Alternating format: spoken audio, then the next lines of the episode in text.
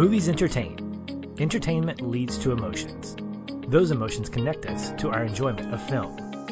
And that is why we exist to focus more on the emotional connection than the technical merit. Because every movie makes us feel something. Hello, listeners, and welcome to part two of our Love for Leo double feature. Yeah, I'm coining that. That's going to be trademarked Feeling Film, Love for Leo, anytime we want to come back to our Leonardo DiCaprio features, whatever. But anyway, I'm Patch, and with me, or is he with, is my best friend and co-host, Aaron. LDC? now we a gang? Is that what it is? I thought we were we were doing LDC, and now we're, We're Love down, for Leo. Down with, down with the LDC, whatever. Down with- can both. you down with LDC? Down Yeah. with LDC. Okay, anyway, You know. sorry. All right, but even if he wasn't with me, I'd still find a way to have a great conversation because joining us all the way from the future, aka Australia, by way of the Midnight Double Feature podcast, is Zoheb Ali. Welcome to the show, Zoheb. Thank you. Hey, fellas. How are we? Thank you so much for having me. So good to have you on, my friend. It is. It's very, very good to have you on. And we actually met through LCG. Is that right? Uh, LSG. Uh, LSG. Uh, Wow. I'm trying Yeah. to, I'm mixing it up with my drugs. You know, that's not No. totally inappropriate considering their content, but I know, I know. yeah, Liberty Uh, no, Street Geek. Fantastic. Yeah, absolutely. I mean, like, that's how I met my co-host, actually. Um, Colin, like, we, he just messaged me out of the blue one day. He's like, hey, I like what you're posting in LSG Media's Facebook page.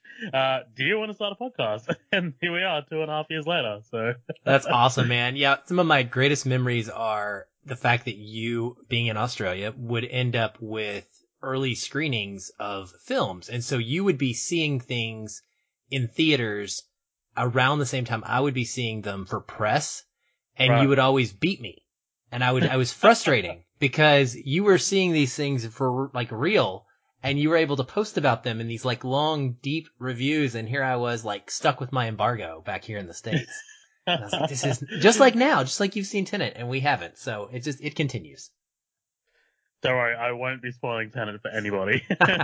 we appreciate Good. that. Yeah, we uh Aaron right now is on lockdown with his theater. His his state is one of six that doesn't have their theater theaters open.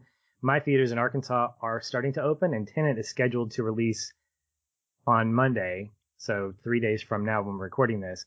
But I've chosen because I care about my best friend to wait until he's able to, even if it's on VOD. I hope it's not, but uh, we're gonna at least watch it once, quote together, like in the same time frame, even if uh, even if it's a couple of weeks away. So we'll we'll see how that goes. But we're both excited to see Tenet. We know it's I think our most anticipated movie of the year before COVID hit. And with everything dropping off, it seems to be the only thing that we have to look forward to. absolutely. Well, before we get into the spoilery section of the show, we always start off by summing up how we would describe the movie in one word. And as we like to do, we always start with our guests because we care about our guests slightly more than we care about ourselves. So feel privileged, Zoheb, and why don't you give us your one word takeaway for Shutter Island? If I didn't mention already, we're covering Shutter Island. I know. I just I I told was you. being they I know. They so they see in the title. It's fine. yes, I don't have to say it. So be smart, people. Use discernment. Use your big brain. Shutter Island. That's what we're covering. Okay, here we are. One word takeaways. Go ahead, Zoheb. Sure. Uh, so, um, you, know what? When you guys asked me to, you know, when you asked, hey, what do you want to cover? I went through your insane list of movies that you've already covered. so I'm just like, what, what do I have left? Um, but then I realized, holy crap, you guys have not covered this underrated and underseen gem in Martin Scorsese's resume. Um, so I'm going, my one word takeaway for this movie is struggle. Um, in terms of, you know, without any spoilers at all, it's the struggle to save a patient's mind and a patient's sanity. Uh, you know, you've got the two, you, you've got the doctor's kind of like, uh, perspective. So you've got Ben Kingsley's character and, uh, Mark Ruffalo's character, and then you got Max von Sydow's character on each side of the kind of room, uh, with, with their own different methods, uh, struggling to both save and help this patient in their own way. But also you've got Teddy, or rather, yeah, yeah, Teddy, let's just call him Teddy for now. Um, this, this is a hard one to talk about. It is. So It's got- okay. yeah. Uh, uh, so you've got Teddy. We're getting there soon. We're getting there soon. It's okay. Absolutely. So you've got the you've got the the struggle of Teddy in his own mind to save himself as well, and how best to help himself. So I I think for me uh, to sum up this word, this movie in one word, it's struggle. Oh, that's a great word and very very appropriate. Aaron, what about you?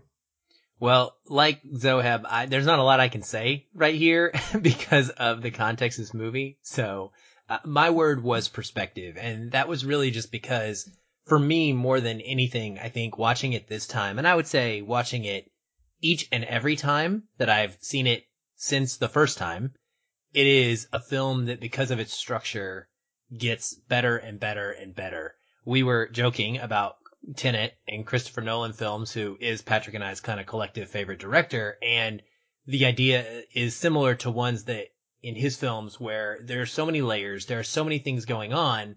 Once you understand the film, you see it from a different perspective. It's kind of like you were talking about Zoheb with the different perspective of the characters, but even as the audience, once you've gone through it once, you watch it entirely different. Patrick and I like to talk about Ex Machina in this way because we watched it the first time and we felt like we were in Caleb's shoes right there with him going through this experience. But once you've done that, you turn the movie back on and you say to yourself, I'm going to watch this and I'm going to think about, you know, Ava.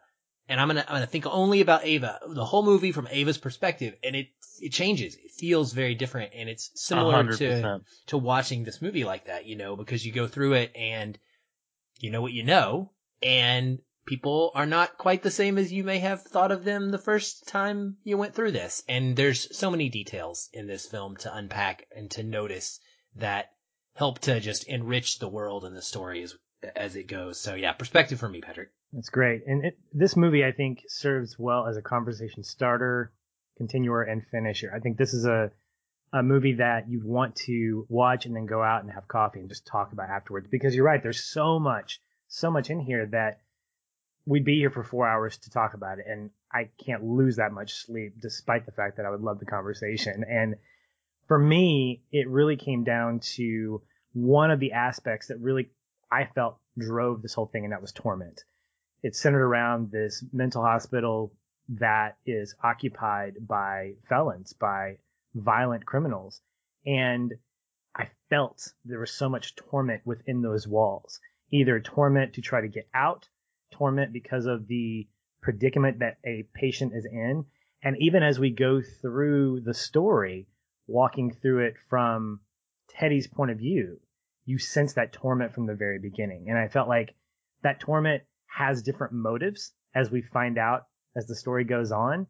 But overall, I don't think it ever changes. Like I felt like I was not being dragged necessarily involuntarily, but I felt like I was being pulled in and sort of being forced to experience these things with him and with those around him.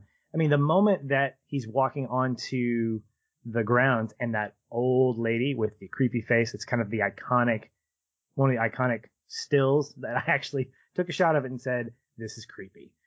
And Aaron's like, you've seen this already, haven't you? Because, you know, that's a, that's a big deal. And we'll get into more of that in the spoiler area. But, but yeah, Torment, I think was just this feeling that I felt all the way through it. And by the time we get to the end, well, we'll talk about that too. So let's go ahead and just get all this out of the way. This is the spoiler rific portion of our podcast. This is where we get deep. This is where we get crazy with conversation. And this is where we find out that Teddy's crazy. Okay, I just said it. You know, so there it is. Just rip the band-aid off right there. I just ripped the band-aid off right there. Yeah. So hopefully That's you way weren't to do listening after this. And if you haven't seen the movie, just do yourself a favor and see it, regardless of whether or not you come back for the conversation. It's a great movie. And you're right, it is underrated. Absolutely is. Why do you guys? Why do you think that it's underrated? I mean, I I have a theory. Um, I'm thinking that it because it came around the same time. Well, a couple months later, we got Inception, right, which is also another Leo DiCaprio film, obviously a Nolan film, um, that deals with uh perspective and you know th- how how the mind works and stuff like that. So I I don't know. Uh, it, it's tough to me why this was so underseen. Aaron, you want I- to take a crack at it? Yeah. Yeah, you know, I think that it wasn't a typical Scorsese picture. I think when people initially hear the word Scorsese, they think gangster film. And this is not something that jumps out. I actually didn't know, I don't believe that the book was a huge hit before the film either. It's based on a novel, but it wasn't a situation where it was like Gone Girl, where everybody and their mom had read Gone Girl when the movie came out. So everybody was like looking for this adaptation. So that was a factor. And then, you know, I, I just, it's interesting because in cinephile circles, this movie is beloved and pretty much everybody that's seen it is like, Shutter Island is phenomenal. It's just, it's that, that word underseen. It's that subset of people where it just didn't kind of crack the everyday movie audience. And it, it is very interesting because it's got, you know, an A-list cast. It's got Leo pushing it along. Now, you know, it was early on in Michelle Williams's kind of coming into her own. Ruffalo was not nearly as big. It's pre-Spotlight. Um, and his big kind of worldwide breakout wasn't, was before the Hulk, you know? And so, yeah, I, you know, I think it just is, is like a, it's like almost like a prestige blockbuster in, in a lot of ways. Like it's a prestige type of picture because of how artistic it is in the way it's made, but it's got that blockbuster budget and it just lives in a very special world. And it actually kind of, I think part of it also is what Patrick's first question is going to be about, about how it's a mix of genres. It's hard to peg this movie. You know, you can, I would peg it as a mystery, but it has so many of these other elements that I don't know, you know, horror people might be afraid of it. Uh, you know, people who are afraid of they don't want to go to too much drama. It's not really a horror movie either. So if you don't like drama, you're going to be disappointed. And so, yeah, I, I don't know. I, a whole slew of reasons, I think. That's a, I co-sign all that. And as the, as the, the commoner non-snobby, I'm going to say, well, it's, it's not the Irishman, which makes it a whole lot better by default. And whatever. No, I'm kidding. I never saw The Irishman. It was too long for my taste. Whatever. I'm gonna just leave that at the door. But Zohab, that's a that's a great question, and I think that it does lead into the the first question that I had was regarding how it is a mishmash of mystery, drama, suspense, and horror. I think in 2010, had I seen this, not being exposed through Feeling Film in that horror genre that I've been exposed to, which I'm just gonna say this honestly, I'm gonna, I'll I'll just kind of give credit where credit is due. Aaron and the podcast have helped me expand my horror love because horror is so much more than just Texas Chainsaw Massacre. That it's so much more than paranormal stuff and supernatural type things. It can be things like The Shining. It can be things like Blair Witch. You know, things that capture that tenseness of it. And this could be considered horror because there are some horrific elements to it. There's some, I don't think there are any jump scares necessarily, so I don't remember any. But it does have those elements of drama, suspense, and horror, and even mystery. Well, mystery for sure. And I wondered how effective you guys saw that at hitting all those different genres. Did it do all those genres uh, a service, or did they feel diminished as a result of being all those things at once? Yeah, absolutely. I think I think it hit pretty much all of those genres pretty well, especially the mystery genre. I'm in agreement with Aaron here.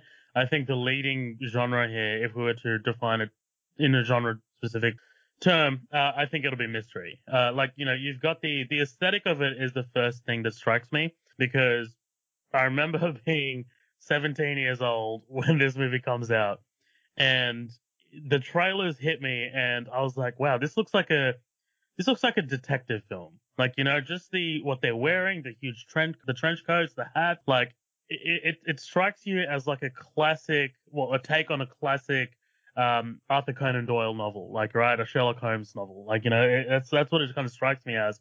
But obviously, once once we start bringing in the horror elements and the thrilling elements of it, that's when it starts to take a bit of a turn to something a bit darker. Like you know, like this could also easily be a Stephen King adaptation.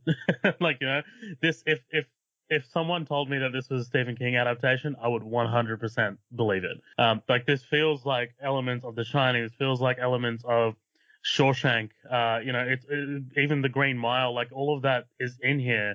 So I think if you do throw in, if you start making a movie and there's a lot of genres in it, or it's a hodgepodge or mishmash of genres, then you run the risk of, like you said, Pat, alienating audiences who came for a specific genre, right? So if they came here for a horror movie, you might be a bit disappointed. I remember people being disappointed because they thought Get Out was a straight up horror movie. Uh, and Get Out, Get Out is, it, while it does have horrific elements, I don't consider it a horror movie. I just don't. Like there are, there's other commentary in there that Jordan Peele manages to put in there. So, you know, it, it is, for me, it works. For me, it works as a mystery, drama, suspense, and horror, uh, because it's just, it's, it's tough to pull that off. Um, and I think Scorsese just does an absolutely fantastic job of putting those genres into a blender and creating something that's so riveting.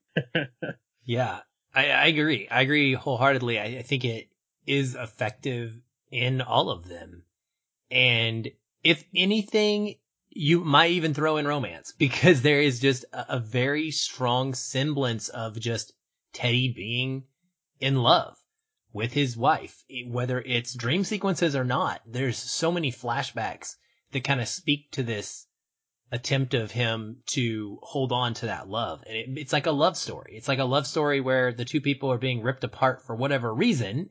Um, in this case, it's they're trying to hold on in, in memories, but you know, the way it plays out in the acting because of the way the scenes are framed, it could be almost like a normal, you know, romance story where people are truly just physically there. Um, and I think that that's what makes it work the best is that the aesthetic, like you talked about, Zoheb. For me, the aesthetic is really that thing I love about this movie more than anything. Just the way that the camera and Scorsese's choices make it so seamless. You never truly feel like you're jumping in and out of memories. It is just a, a, a smooth transition between the two worlds where it makes it hard for the viewer to understand the reality. And I, I don't know that we have had movies that do this since that, that, that can so effortlessly kind of shift in and out of this dream world to where you are left curious about yourself about whether or not something is really happening. And I think that that helps to make all of those genres work because you're not getting it in here's your horror and then big tonal shift break. Here's your drama. It's just, it's flowing. The, it's the through line of all of those genres is flowing through each other. Yeah, there's definitely a dominance of mystery and then drama and suspense and horror, I think add to that because like you said, Zoheb, watching a trailer for this and I remember watching this, I think, I don't know if it, when it came out or maybe a couple of years later, but I remember seeing a trailer for it thinking, yeah, it's a period. Of course, it's Leo in a period piece, which is always what we get. You know, I don't think I've ever seen him in something that's not from something that's not from our time. And when you watch this, it definitely lives by that mystery, but those other elements of drama, suspense, and horror really cater to that genre. And I think I'll just say this from a filmmaking standpoint. I think that's what you have to do. You have to settle on a, this is the genre I'm going to go with, and then I'm going to play with these other elements and help support that. And I think Scorsese does a, does a really great job at, Aaron, like you said, blending that. We have those seamless transitions of what's real and what's not because it helps reinforce that unreliable narrator that he's going for from the very beginning. I mean, we are with Teddy on this journey. We want to solve this mystery of the missing patient or the sick patient. And Scorsese, until he pulls the rug out from under us and says, this is the real sick patient. I mean, we are living vicariously through the motives of Teddy and sometimes through the other characters, but it's Teddy that's driving the story. And I think seeing him in relationship to Dr. Cawley, seeing him in relationship to Chuck, seeing him in relationship to his wife and to the other people around it really comes down to this whole thing of a mystery that needs to be solved. And look, I think most people love to solve a mystery. I think that's why people like going to J.J. Abrams movies and watching his television shows because they're all about the what's behind the curtain. What significance does that have? And that kind of leads into my next question that Scorsese, I don't like a lot of his stuff because I think it's just, he's like Tarantino light, but not too much lighter because he's just, I mean, he's he tells a story and he uses a lot of imagery. And especially when he's doing a pseudo biopic, you know, it's, it's really heavy handed in some, not heavy handed, again, a bad way, but what I love about Shutter Island is that I felt like he has a lighter touch to this. I mean, there are some real kind of head punch moments, but for the most part, Shutter Island works as a mystery to be solved. And I think it's this technique that he uses called Chekhov's gun, where everything on screen seemingly has a purpose. Now, this could backfire, and no pun intended there with Chekhov's gun, but this could really backfire if you don't know what you're doing. And I'll just say this little commentary Lost had this problem as a series. There was so much mystery about the island that the writers were trying to balance with character development that by the end of the series, they had to decide on one or the other. That's not really a spoiler necessarily, but a lot of questions about all of that went unanswered. And so as someone who liked one aspect of it, I didn't get all my questions answered. I was like, why did you show us that if you weren't going to pay it off?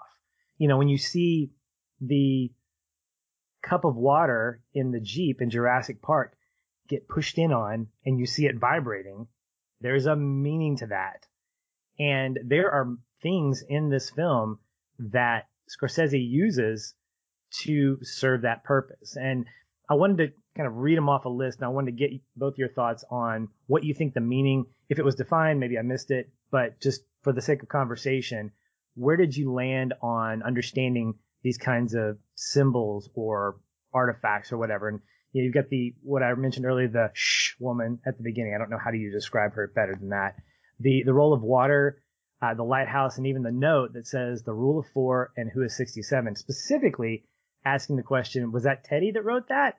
Or was it planted by Cawley or someone else? Because all four of those, I think, have a lot of immense meaning. And I wanted to get each of your thoughts on any that stood out or ones that you may have questions on that we can kind of work through.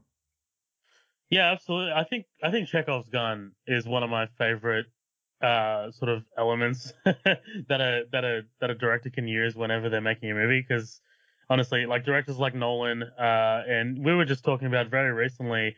Um, he's not necessarily a director, but Vince Gilligan on Breaking Bad uh, really uses the Chekhov's gun angle like element really really well. Like everything you see on screen has a meaning on purpose that comes around later eventually. Um, but the like turning to the, I guess we're going to call her the shh woman. um, I don't know. I, I agree, Patch. I have no idea what else to call her. So, yeah, initially this was just a, a, a horrifying image, right? The first time I saw it, it was all over the trailers. It was pretty much everywhere. You know, it, she's got this gnarly kind of like cut across her throat that I didn't really notice until like the second or third viewing. I think it's a, you know, I'm, I'm taking it kind of like very sort of practically. I think this is a, uh, a patient who 100% understands that this is later, this is Andrew Laeddis, um, and she is kind of, she's been told not to spoil it, essentially, not to spoil the role play. So she's gesturing shh as a sign of, hey, I'm going to keep my mouth shut because I, I, well, I don't know what they threatened her with. Well, that's one thing, right? I mean, like, I don't know what they're threatened to with if, or any of these patients with, uh, if they were to, uh, I guess, ruin the role play or ruin the chance of, uh, getting, uh, Andrew Laeddis the proper treatment that he, that he, that they're going for. So I'm going to take it very practically. I think that the, uh, the shushing is, um, is pretty literal. Should I move on to the role of the role of water, or yeah, just are we whatever going to go your, around? Just just whatever your thoughts. Yeah, are. yeah. Just Well, here's the thing about the water in this movie. So every time we get fire, so fire in this movie, so you know when he's in the cave or when he blows up the car, there it's always followed or it's always preceded by a hallucination. Like it's always a it's always a step away from reality, whereas like water brings him back to reality. You know, like when he's uh, he, he's he's suddenly reminded about the actual about the actual event, right? Our the, the the big event that we're getting to. So I think I think the role of water, you know, like there's just even just the way the movie kicks off, you know, he's washing his face, looks at that's a lot of water, that's a lot of water, you know, like he's absolutely freaking out. So I think the role of water plays an instrumental part in Andrew Laeddis's treatment in that it's what he fears, but it, it's what he must overcome to get better. And I just think that the way water is used in this movie is absolutely phenomenal.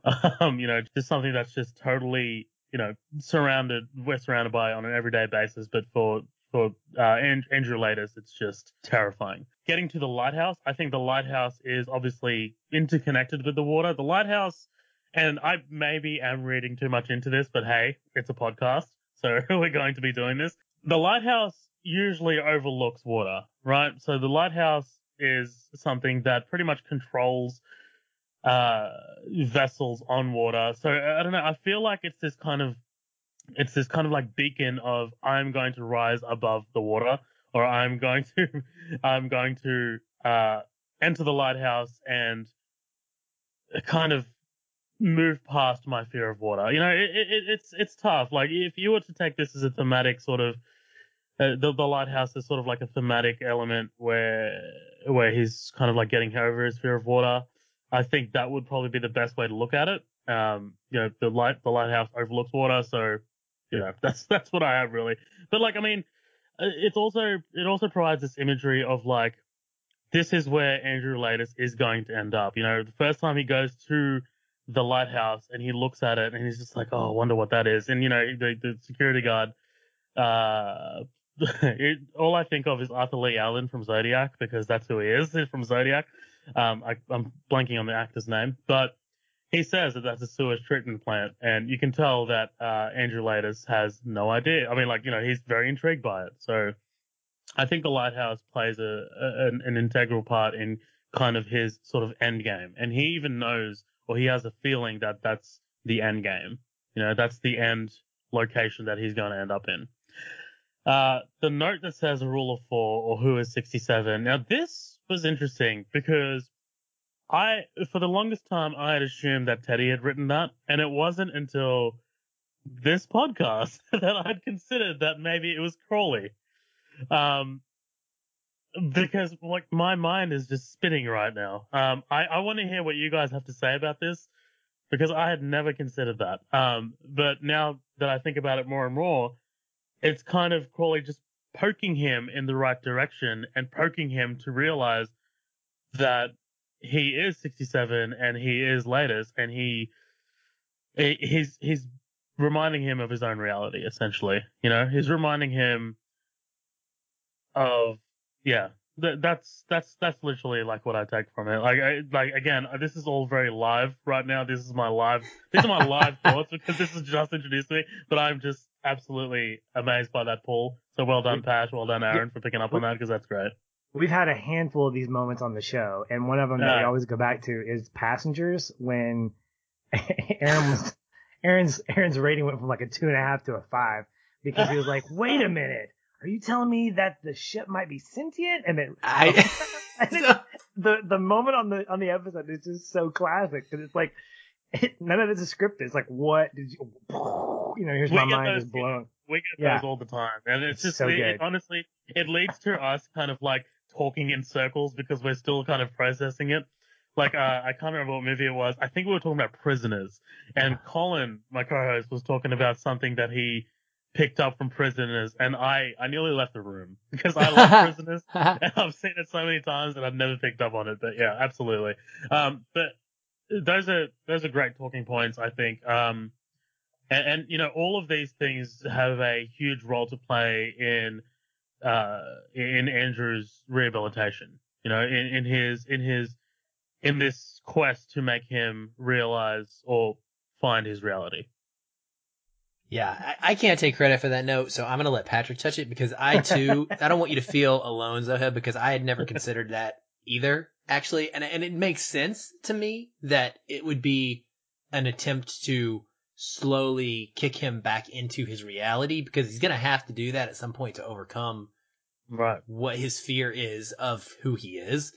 Uh, you know, I the the Sh woman, you know, for me, I don't want to jump out of our notes to somewhere else, but really, it's all about the role play for me in this yeah. in this movie. I, I the role play and what I and what I was talking about with perspective is I just watch this so intently now. Every scene because what I what I want to do is I want to pick it apart to be honest. Like I want to find out the consistencies and are they there? And in every single scene does it prove to me that the lie is being, you know, managed across the board perfectly. And it does for me. I, I don't find holes in it, to be honest. And it, it starts right there at the beginning with the water. So I'm going to kind of go a lot of order, but that opening scene with him being afraid of the water. And once you realize, well, oh, he's afraid of the water because of the drowning. And, and there's, it's just right away. And you realize, well, that's why he's coming into the island on a ferry too, is to go, go through the water and just everything is crafted so meticulously to consider, to content, consistently keep hitting those triggers, uh, for Teddy as he's progressing through the like role play and the, the, the game essentially is what it feels like. And the sh, sh woman, you know, is the second or so big one, or maybe it's actually the third. It comes after another great role play moment. And, and I kind of mix her in with this because it's all in this section of where they land on the island and they're walking in. And when they get to the land, I very consciously noticed that Teddy says, after meeting the warden, he says, your boys seem a little on edge, warden. And all the cops like are locking their weapons and they're getting real serious Staring as he, at him. him and Chuck are coming through and they're staring at him. And when you're watching this the first time, you think nothing of it because you're like, this guy's a cop. He's a detective. There's somebody loose on the island. So obviously there's heightened security. No, no, it's because of him, because they, they don't want him to freak out and kill him or, you know, they don't want to have to put him down and control him. And, and, and the warden's response to his, him when he says your boys seem a little on edge is he says, right now, Marshall, we all are. Like, they're nervous. They're playing this game and they want it to go safely. And so then that rolls into that woman. And I, for me, that was just a signal that, okay, everybody's in on this. Like at this point, I need to understand that if that creepy woman in the garden who's walking along beside him is in on this, like everybody's in on it. Like pretty much everybody's in on it, right?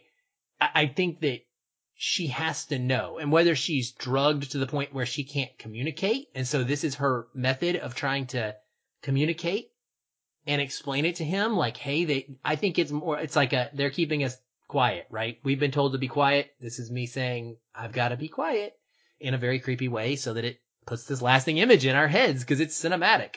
Uh, but I think that's really as far as she goes. You know, the, um, the lighthouse stuck out to me big time this time.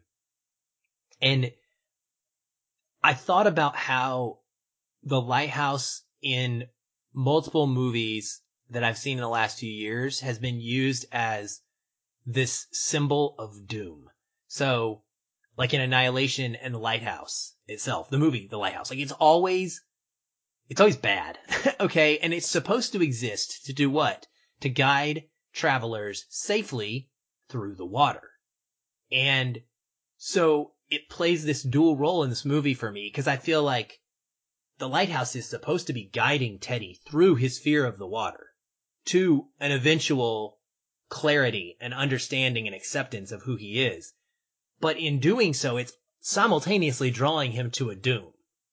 Um, almost like it's, it's gonna make, it's, it's gonna bring him against the rocks, right? It's, it's such a fascinating thing because it's supposed to do these two diametrically opposed tasks. And, you know, it's supposed to save him. Ultimately, it brings him to this moment in the movie that ultimately is going to lead to the clarity, but it's not going to end the way that we would expect the lighthouse story to want to end, right? By bringing him safely home. It brings him home, but it signifies his doom as well. Um, almost as if it's predestined in a sense. And so, uh, the lighthouse for me this time around was just a big focal point. I was really excited kind of watching that play out. And I think that that's one of the cool parts of this movie, Patrick, is just these things that you're pointing out. Frankly, you watch this movie the first time and you don't, you don't notice any of this stuff because you don't understand that they matter. That's the brilliance of this film is that it's not until you understand the complete context that you can go back and be like, oh, that thing is there for this reason. And it makes it so much fun to unpack and kind of peel back that onion piece by piece. For so, sure. Yeah. So that's what I thought. Yeah. But I want, I do want to hear about your rule of 67 and 4. Well, the the rule of 67 or who is 67, I think obviously refers to the patient. And when I look at when I look at that note, there's a comment about the handwriting, and I don't remember if it's Cawley that says this is definitely the patient's handwriting. I don't know if I don't know if he says that. I need to go back and watch that part. But either it's I think it's either Dr. Cawley or Chuck. Because Chuck is his psychiatrist. He's the he's his handler essentially. And when you see that, um, if you watch some of the nonverbal cues that Cawley gives when when he says, "Yeah, we need to, you know, we need to look more closely at this," and and and Teddy goes, "No, that's that's evidence." I don't know if there was a grin on Ben Kingsley's face, but I feel like there was a sense of, "Okay, he's getting it." And the thing is, I don't really think it matters who wrote it. I think it matters that it exists because what we what we glean from all this is that this has happened before, where he's had this breakdown and he's recovered by acknowledging the truth. And so we're actually getting a cycle. We're we're we're part of this cycle.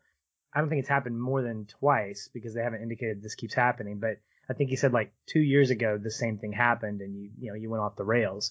And so the rule of four, I don't know if that has to do with like the three kids and his wife or something like that. I couldn't quite get my head around that. That was really more of a if you guys have any input, I'm all ears. I uh I took it as uh four names, right? So Andrew Laeddis, uh Ah, yes. yeah, Teddy Teddy Daniels, and then Michelle Williams' character is Dolores Chanal, and that translates to Rachel Rachel Solando. Solando. Right. Yeah. Right. The the four the anagrams. Okay. Well, I'll I'll just stamp that and say that's mine too. Okay. We'll, we'll go ahead and call it theory. When I look at the at the sh- woman at the very very beginning, there's a part of me that almost thinks like it's his subconscious, because if you watch her, she is completely docile. Like she has no looks like she has no violent tendencies in her. She's got a gardening tool for goodness sake, and yet she looks beaten up. She looks just worked over. She has almost little to no hair.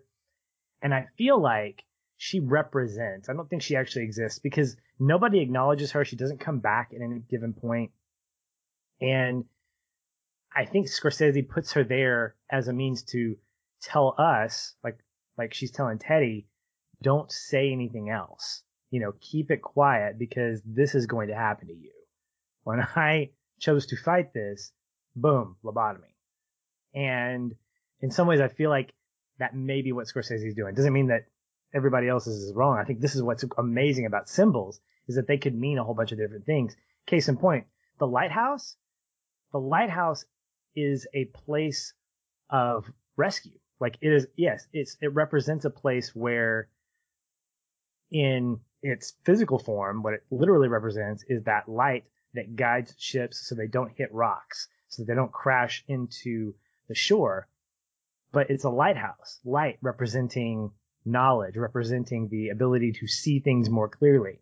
That's the moment that Teddy realized that he was not Teddy, that he was somebody else, that he's been obviously through the assistance of Cawley and through Chuck, he realizes who he is. And he actually, in a sense, at that moment comes to terms with it. Now I don't I don't think the the scene with him waking up in his bed was at, at the lighthouse. I don't think that was it. But that revelation for him happened in the lighthouse. And I felt like that was Scorsese using that symbol as a means to say, we're going to expose the truth here. We're going to literally shed light, metaphorically shed light on what the actuality of who you are is.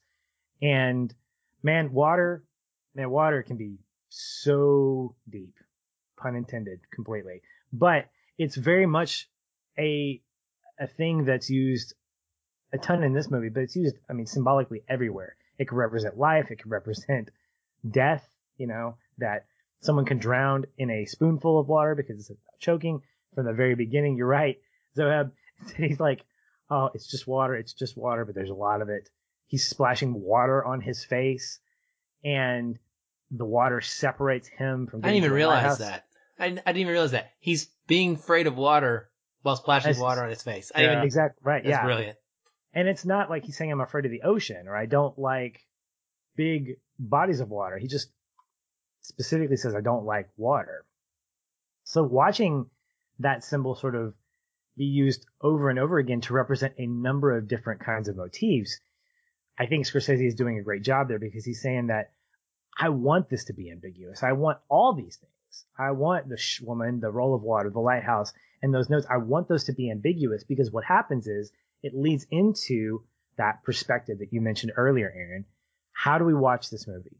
We watch it from a unreliable narrator's point of view. We watch it from Teddy's point of view, but then we actually watch it from Cawley's and from Chuck's the next time around because we know what the twist is. We know that he is not who he says he is and that there's this blending of things that feels very weird, feels very ambiguous.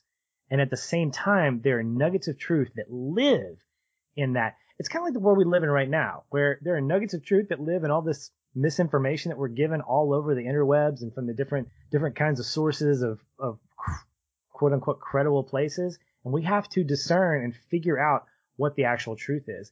And this is why I think right now, for me, Shutter Island is such a great film because I think it represents that that journey that we get tormented by all these different truths that did my wife kill herself? Did she get burned? Did she did she die in a fire? No, she didn't. Oh, she was actually this. And now my guilt is the thing that's actually driving this whole thing. But at the same time, none of that feels like it resolves because Teddy is still Teddy. He's still been bruised by this. He's still been broken by this event. And of course, it makes the ending that much crazier, and we'll get there. But I wanted to talk a little bit about the role of role play specifically, but in general, this idea of therapy. One of the things that really intrigued me about Shutter Island, uh, watching it from a, well, I'm gonna call it the Feeling Film point of view, because I, I've, I've told Aaron this that when I, when we're watching movies again after, you know, post starting the show, I look at them very differently. I look at them obviously with the point of taking notes and creating discussion points, but also looking at them really more critically. And critically, not in a way to say what's good or bad, but really looking at the art. And watching Shutter Island this time around, I really, really honed in on the importance of therapy, of therapy for these patients, as as Cawley continues to say, they're not criminals, they're patients. And he makes it a point to tell Teddy that and correct him at one point, which it's really subtle. It's just one line. You know, Teddy says, now this, uh, this criminal patient and Cawley has this almost innate sense of saying, you're not going to mess up what's going on here. And when you watch this play out and you see the different methods that have been explored either through exposition or that are being explored, what does the movie, Scorsese maybe specifically or his team, but the movie in general, what do you guys think it has to say about the importance of therapy in general, regardless of what the type of therapy is? Yeah, I think um, just to just to add a little bit on what you were saying there, Patch. Uh, the the that's one of my favorite elements of this entire movie is just this perspective of uh, Teddy coming into this into this I guess prison or you know penitentiary hospital whatever you want to call it I guess it's a hospital and him automatically assuming that these are prisoners these are criminals you know like and then the insistence on the on uh, Crawley's part where he's just like no these are patients. Uh like it's it's that that to me is you know in the in the job that I have in the career that I have um it's really something that I try and um, make people aware of. You know, if you have a violent, if you have an offender, or rather a violent offender who commits a crime, it's really important for them to, for someone who is commenting from, commenting about that particular crime, just completely removed from that, from that crime, just looking at it in a newspaper. It's important for me to notify them, hey, you should know that this person might have something else happening in their lives. Like, you know, like it's not just what you read in the papers. It's, there's a whole, I guarantee you there's a whole backstory here. It's quite possible that there's something to do with their childhood. So, uh, it, it's, you know, we live in this world where it's really easy and really, you know, we are quick to judgment, right? And that whole element of Teddy coming into this penitentiary and being like, hey, uh, these are all criminals. that's just that's one of my favorite elements of of this entire movie. Um, but look, getting to what this movie says about um, the role of therapy, it's interesting because we've got two, pretty much two sides of this this coin, right? So you've got Crawley's. Uh, is it, sorry, is it Crawley or Crawley with an R? It's it's Crawley with an It's- R, right? It's Crawley, Crawley. that- it's it's Crawley Crawley. with an R, Okay. but Patrick gets names wrong all the time, so we just pretend that it's fine. Right. Are we sure It's Craw- easier. Yeah. I think IMDb says Cawley. Does it? No, it doesn't. Does it I'm gonna really? look- I'm gonna look real quick. Anyway, we'll just call Yeah, it Ben Kingsley. He still gets names Hour. wrong all the time, even if That's he's right true. this That time. is- that is very, that is very true. All right. But I'm all just right, saying this time around, I'm saying it's Cawley, but I'm gonna I'm Okay. gonna verify. okay, okay. Um, yeah, I'm, I'm looking at Wikipedia, which is also not the most, you know, best place to get this information, but I'm seeing Corley as well. Uh, but look, so we've got two sides of this coin. Corley's method, which is the more non-violent, let's save this guy's brain, uh, and make him come back to reality element. And then you've also got, uh, Dr. Naehring's, uh, who is played by the great Max von Sydow.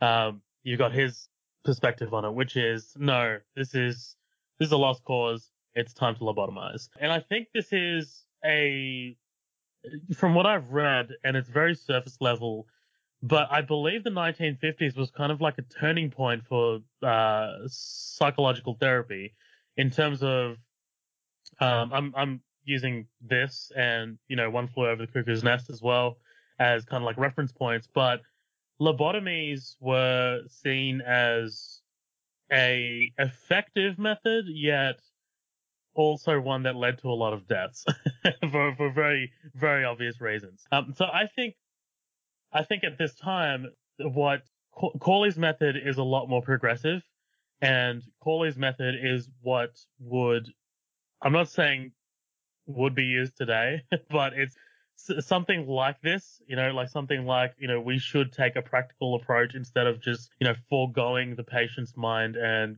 taking the easy route out, you know, like we should be able to talk this out, you know, we should be able to get through this without violence or without taking a very drastic step and non-reversible step, which is the lobotomy.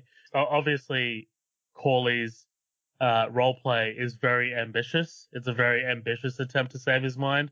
Like, you know, this is, this requires a lot of moving parts, you know, from the guards to the staff to the patients. It, there's, there's just so much work at play here to save this one person's mind. Whereas, like, you know, Dr. Naehring's method is much more straight and to the point and the easy way out. I think the movie essentially in the end is trying to show you that Corley's method of pretty much putting as much work into a patient as you possibly can might result in a good outcome. You know, like we'll get to the end, we'll get to our uh, interpretation of the end and whether, you know, uh, Teddy's mind is saved. But I think that's what the movie's trying to sort of discern, you know, like the the more work you put into a patient, the better the outcome, you know, like the, I, I think, I think lobotomy might be the worst possible route that you can take with a, with a, with a patient because I mean, you know, we're living in a world right now when people are pretty much automatically prescribed pills and medicine, which is in itself a lot of lobotomy, right? I mean, like you're kind of like numb, you know, you, you see this all in media all the time. So it's, yeah, I think that's what honestly the movie's trying to say. Uh, Aaron, would you, do, do you have, do you have a take on that? Well, we're forgetting the best movie about lobotomy, which is Sucker Punch. Oh oh, baby. Literally, oh baby. No, kidding. Um, about it being the best. I'm kidding. It is about lobotomy. It does have lobotomy as the main theme.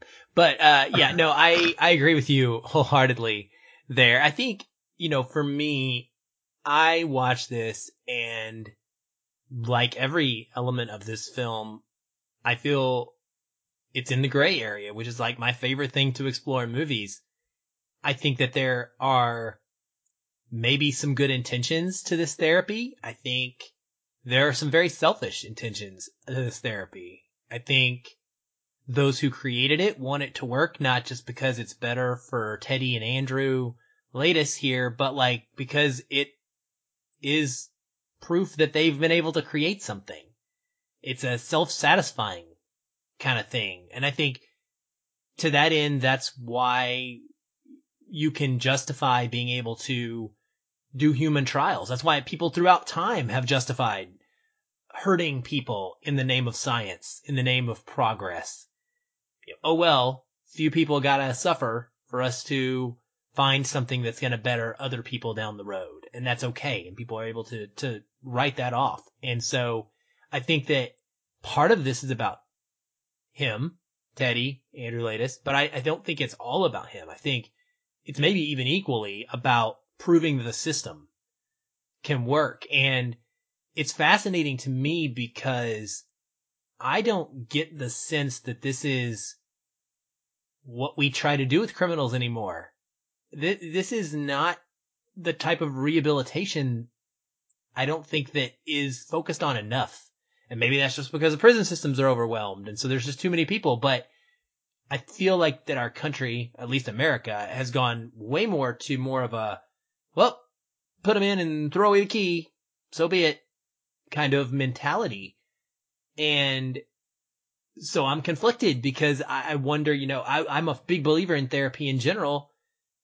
And I've gone through enough to know that there have been different methods that have affected me at different times, right? And so I understand that something as drastic as this could be needed. And I think that for him, clearly they've uh, tried pretty much everything, but there, there's such a gray area. There's such a just, it doesn't feel great to know that you are creating a lie to try and get to the truth because it just it doesn't sit well. It it just doesn't make a lot of sense to me sometimes, and uh, and so I question it. I, I question the legitimacy of it, and I wonder in the end how much of it really is about saving this man or making this man into uh, someone who can be, you know, a contributing member of society, even if it's his asylum society, versus getting proof that the drug works so we can get it on the market, uh, so to speak. Uh, and, and I think that the performances are great because they are played in a way in which you never can quite believe either way is all the way. You can believe that Cawley would be doing both. That there would, there's, there's elements of both of those things that he wants out of this situation.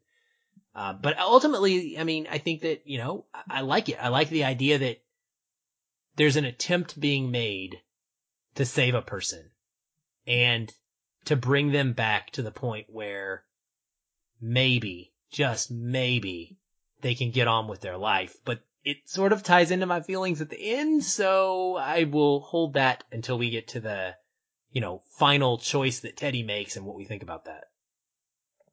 When I look at the the role of therapy in this movie, I think it's asking the question, why is the therapy taking place? Is it for the benefit of the patient or the population?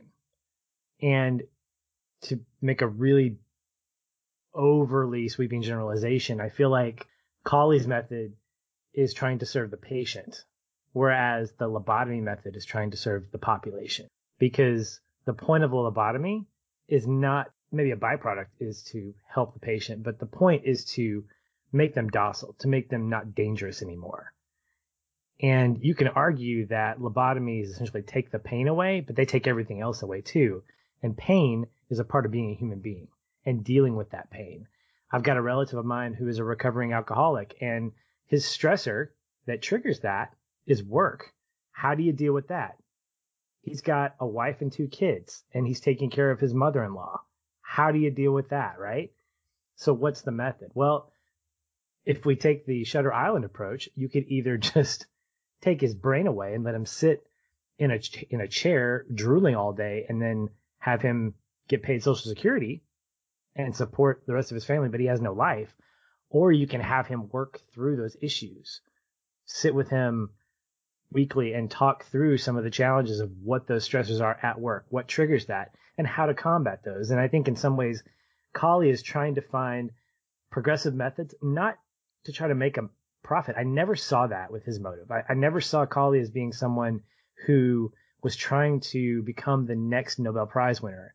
I think he genuinely saw his patients as that, those that needed help. And why he's not in a system that uses, that doesn't treat criminals, it treats, I guess, quote, regular people or non-violent offenders. Maybe there is some kind of personal motivation. He's like, this is going to be a challenge and I want that. But we don't know enough about him from the movie to be able to discern that.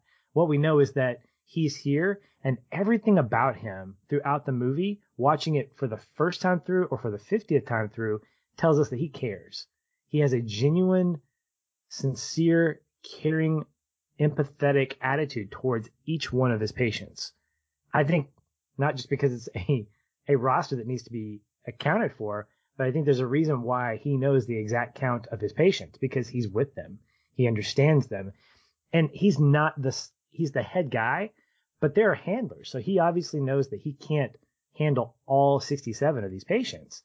He has to be able to have a team of people and he has to get them to buy into that. And what we see, which is very much real in any kind of leadership environment, is that not everybody's going to buy into that and you're going to have conflicting leadership.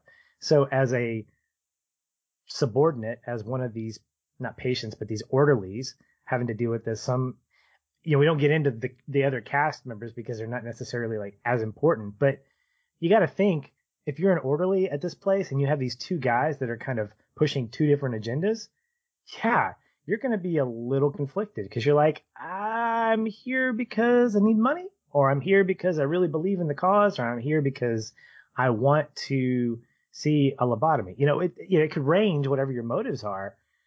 But I look at a guy like Cawley and I think Ben Kingsley's performance really does solidify this that he sees these patients as human beings first and foremost. And he knows that they need to be made well. But at the same time, he also understands that sometimes it's not that way. And sometimes the worst case scenario has to be the scenario that you that you go with. Um, I think he just wants them to. Well, we'll get into that later. But um, so I wanted to talk a little bit about this use of dream sequences because I think a dream sequence, much like Chekhov's gun, if it's misused or if it's used incorrectly, it can be very distracting. Scorsese, I think, does a fantastic job with blending the real world with the dream world to help give us that ambiguity. I think we talked about that earlier. But looking at Teddy, what kind of power do those dreams have for him as he's going on this journey, and what do they reveal about him? Do you think? Oh man, that that was a tough question for me to approach. I I think they do a.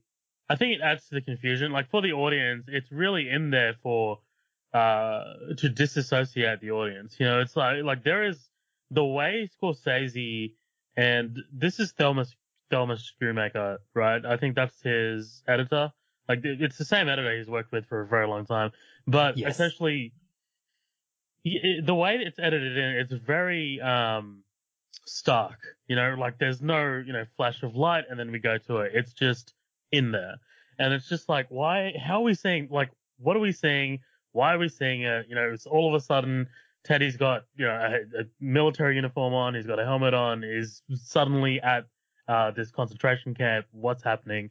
Um, so it really makes us feel very like disassociated, much like I think how Teddy is supposed to be feeling.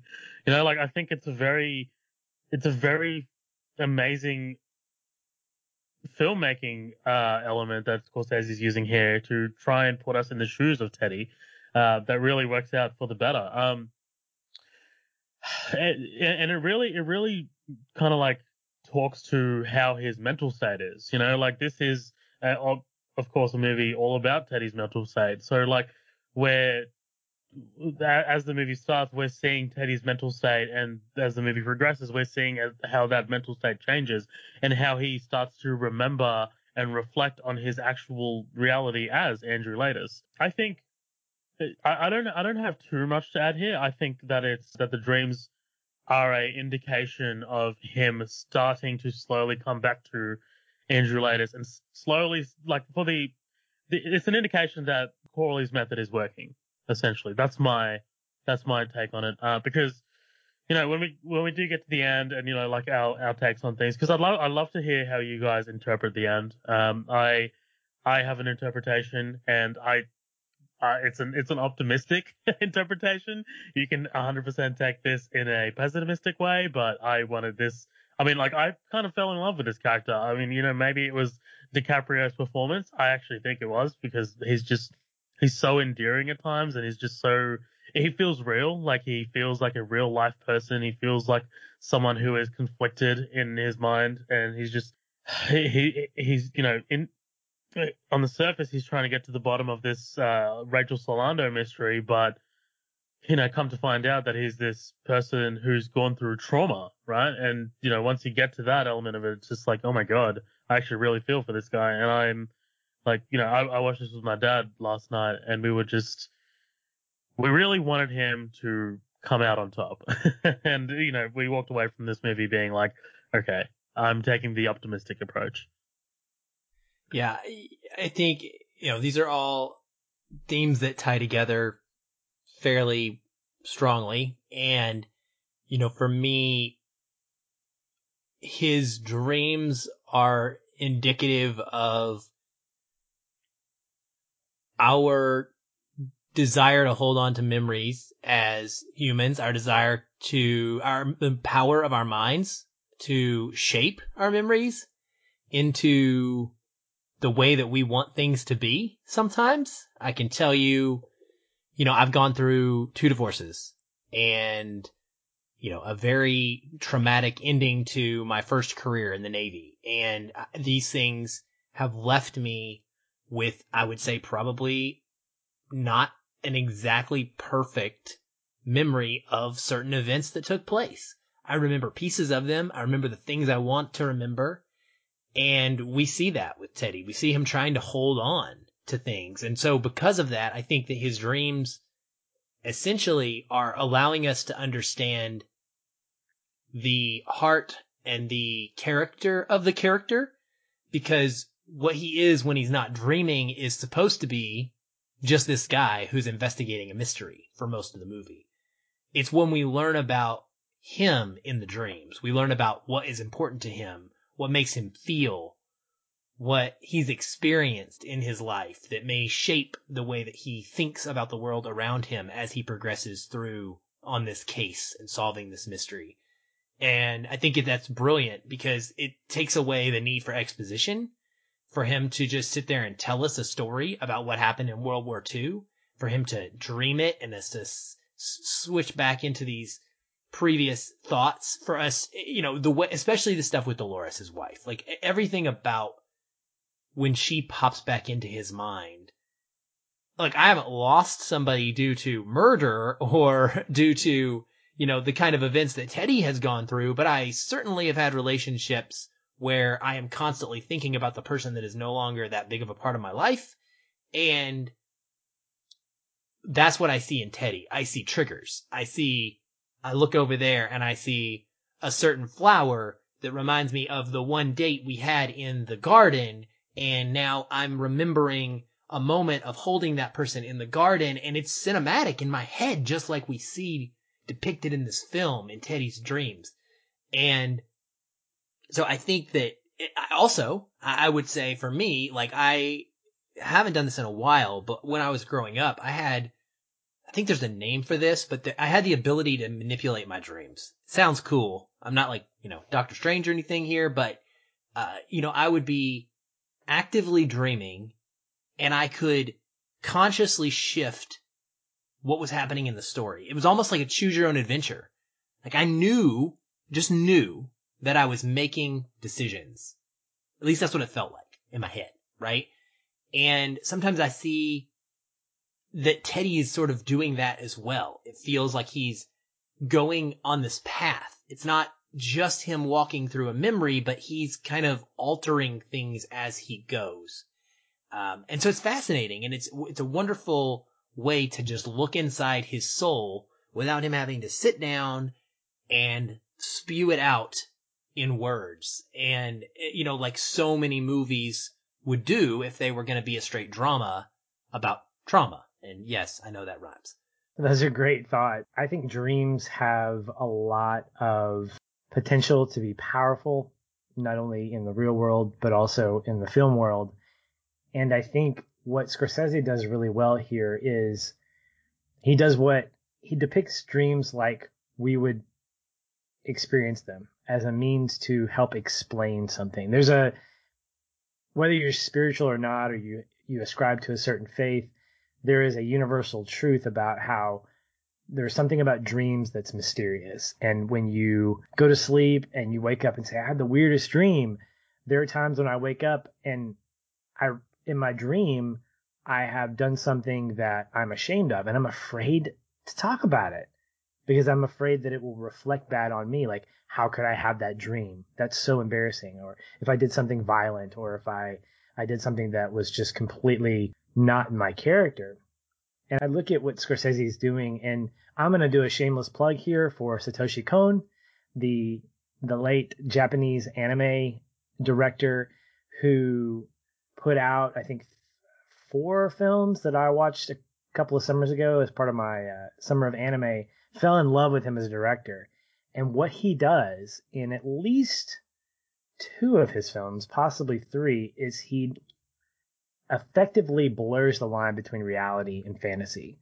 Uh, there's a movie called Millennium Actress and then a movie called Perfect Blue.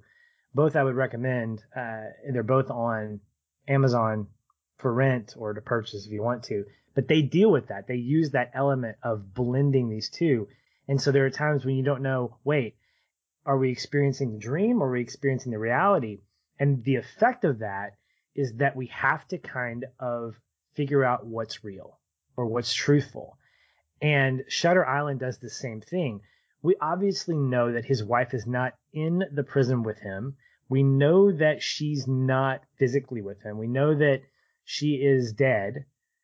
But because of the way that it's shot, the way that the colors pop in certain ways and then they kind of go desaturated, we start to interpret that it's not just that he's dreaming about this, but that he's gleaning information and that for him, the blending doesn't bother him. In fact, it's a good thing because it informs what his truth is. And that kind of leads into something else I wanted to ask about, which is how Scorsese handles that idea of truth and specifically how important that is to Teddy, his truth versus the actual truth. Because as we realize, those are two different things.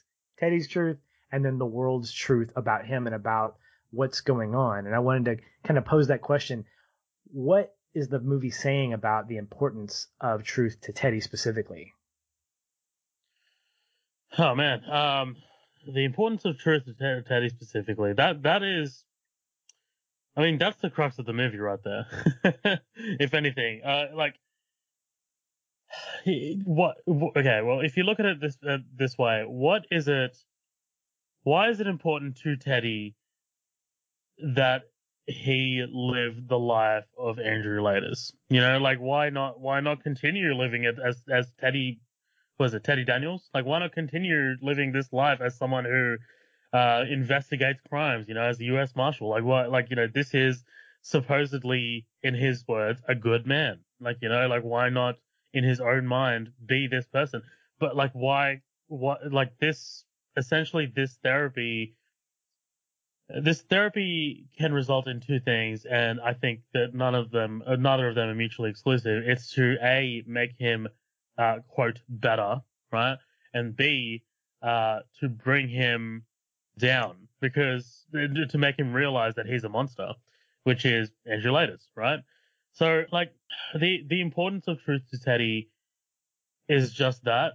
I think I think it's a negative, you know, and it took me a while to get to that point because, you know, like the first time I'm watching this as a kid, I, well, not as a kid, but as a teenager, I'm just like, yeah, you know, like let him realize his truth. Like that's who he is, whatever. Like his, you know, to me, when I was that young, I was just in it mostly for the, uh, mystery element of it, you know, like it, it's just one of those things to me. But like now, as a as a grown up, as you know, as a grown up, whatever, um, I've had experiences in my life where I've just been able to take those experiences into this movie and uh, come up with a different sort of conclusion or a different kind of mindset. The truth of this movie, well, I mean, the importance of truth in this movie to Teddy is, I guess it's, I guess it's not that important. you know, I guess it like to to Teddy, it's just not that important, and it shouldn't be. I mean, this is someone who should be happy, and if he's happy as Teddy, the persona Teddy, if this is what brings him, you know, like he's able to, uh, he's able to work on something, he's able to focus on something, he's able to focus on this mystery. He's not, um, you know, he's not in anguish thinking about his dead wife and his dead children, which is what happens when he realizes that he is Andrew, right? You know, like it's if he's if he's going through life as Teddy for the rest of his life, he's happy. And but although that's not the truth, that's him being happy. That's his rehabilitation. Uh, uh so I think the importance of truth to Teddy is I don't want to use the word inconsequential, but I do want to say for his betterness or for his wellness, it's not that important. To be Andrew Laeddis, it's not that important. Does that make sense? Yeah, That was- absolutely does. That was tough. It does. Man, it's- It it's does, pretty absolutely. Yeah, and I'm gonna I'm gonna blend this last section together, Patrick. Sorry, because I think that it, it goes together for me. And this is this is the end, right? This is what it is. And to me, and I wrote this in my review of the film, and I say review in my Letterboxd like one sentence that I wrote like two two years ago or whatever the last time I watched it was. For for me, this is the ultimate conclusion of the red pill blue pill argument. Like this is this is it playing out to the end of what it would be and I always get them confused. Is red pill reality? Red pills, red pills fantasy, right?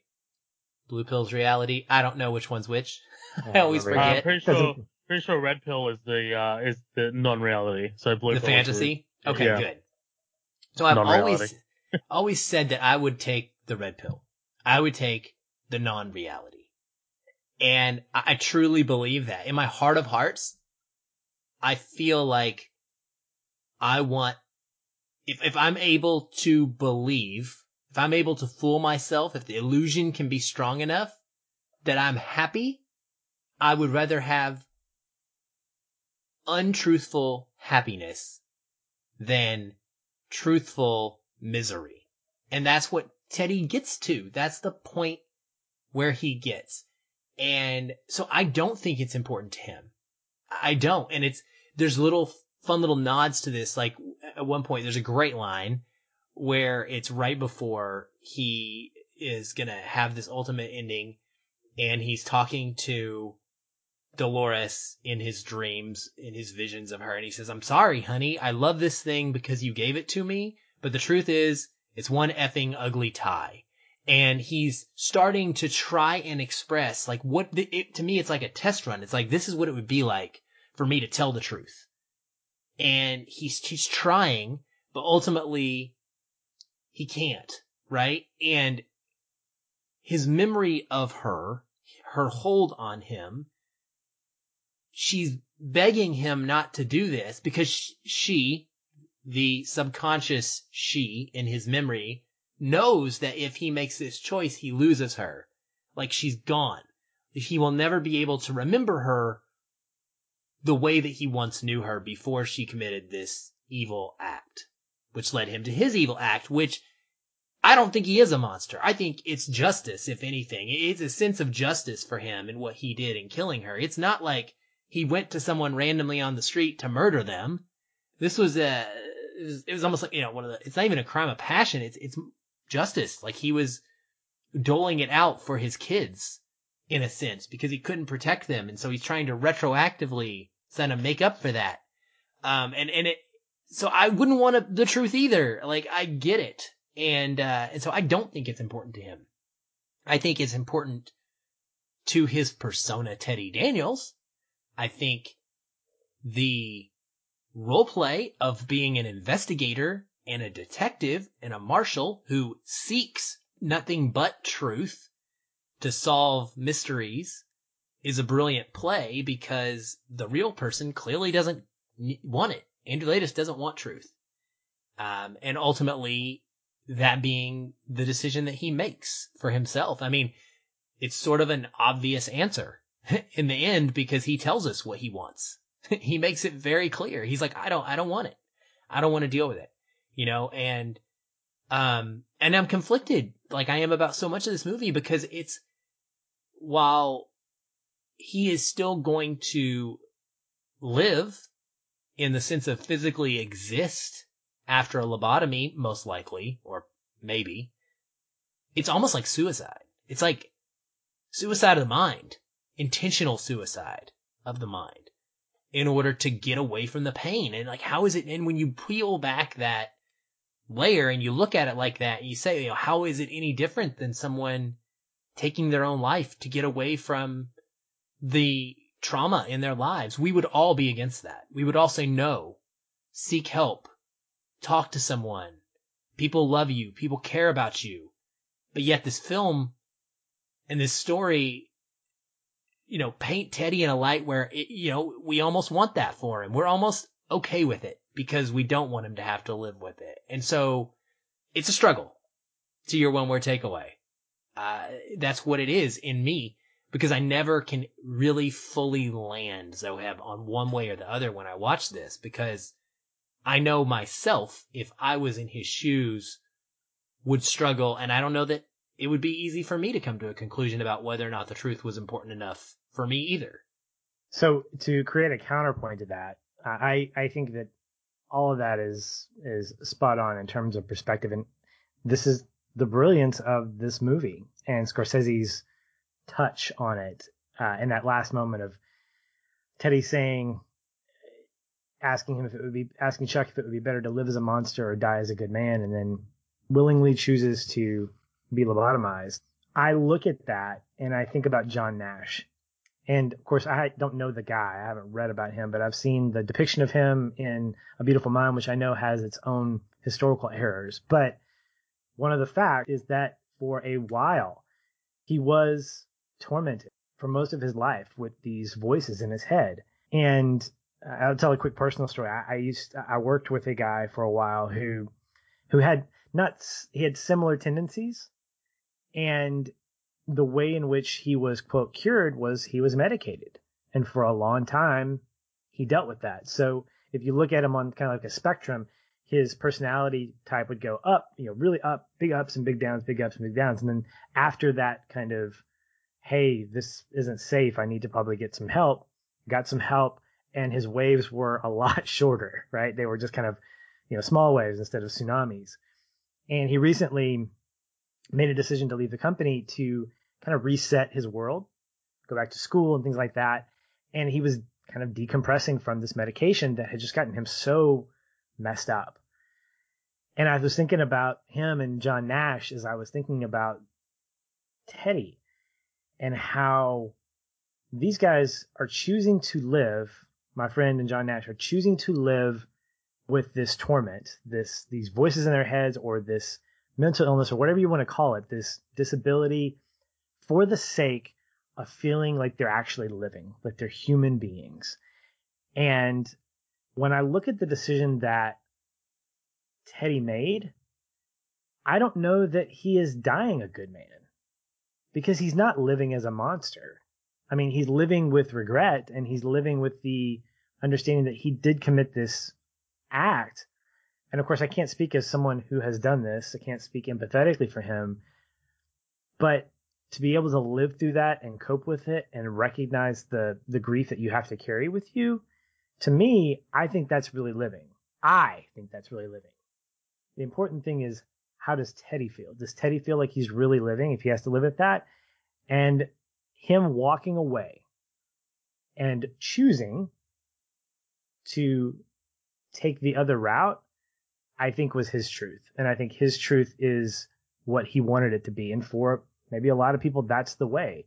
It's the way that as long as I feel content and I feel like the world around me makes sense to me, I'm going to choose that life, even if it's at the expense of other people or other you know, relationships or life situations. For Teddy, I don't know that he was losing much because he didn't have any kind of family connection that we know of. Really, what he was losing was probably any kind of real life. And for him, real life was not appealing. It wasn't satisfying comparatively to just saying, I'm just going to give this up. I'm going to give up the ghost and whatever comes out of it, if it's death or if it's being a docile guy holding a gardening tool for the next dude that walks in and going shh to him, that's you know so be it. So I I think that I don't think the ending's ambiguous from my standpoint. I think it's a hard decision because you either take the Matrix red bill blue red, red bill red pill blue pill approach and you choose to be naive or you ch- or you take the John Nash approach and you realize, you know what? My life can't just be about the guilt that I feel and that torment. I can work through that torment and eventually come out of this, maybe being able to function in real life. And the thing is, he's got people to support him. He's got his therapist, Chuck, and he's got Dr. Cawley. These are two people who are right by his side, literally, metaphorically, and he chooses to walk away from that. And to me, that was sad. You know, I wrestle with that. And I, when I watch this movie, it hits me differently every time I watch it because there are some times that I'm like, great decision. Yeah. Don't, don't live with that torment anymore. And then I think, but who's he walking away from? He was sitting right next to his best friend. Or I guess his best friend. It was his partner. But, and, he, and in his mind, he didn't know him that well, obviously. But maybe this was an opportunity for him to really start over and be able to deal with what it was that he's tried to avoid living with through this delusion. Can I note that I love that moment, by the way? Just, I love the, the quick shot of Ruffalo's character Chuck. Just very clearly sad and wrestling with the fact that Andrew is choosing this and he just goes along with it reluctantly, but you can see it written all over his face that he is like us, like us as audience members struggling with the decision and his own personal feelings of what he wants Andrew to do and the feelings probably of failure of not having been able to get him through this to this point where he's making this choice, but yet caring about him enough to continue the ruse in order to let him go through with this in his lie. I just, I, that maybe that's my getting point actually. Like, if I think about it now, I'm saying it out loud, but like, I really loved that just really quick little moment there between those two characters. No, absolutely. I think you 100% hit the nail on the head there. And like the small, I, I man, I no one, no one talks about um, just how good Mark Ruffalo is in this movie because man, just his little his little moments, his little patches nodding in agreement. Uh, but yeah, his little looks, his little uh, moments that he has, you know, when the camera cuts over to him, they speak volumes, dude. And I think Mark Ruffalo, just as a whole, is a fantastic actor. He's really come into his own in the last few years, especially. Uh, by the way, if you haven't seen it already, check out a movie called Dark Waters. Came out pretty recently. Um, but look, getting back to this, Patch, I think you raised something that was really interesting, and that was uh, when you spoke about how how Andrew Laeddis isn't necessarily a monster.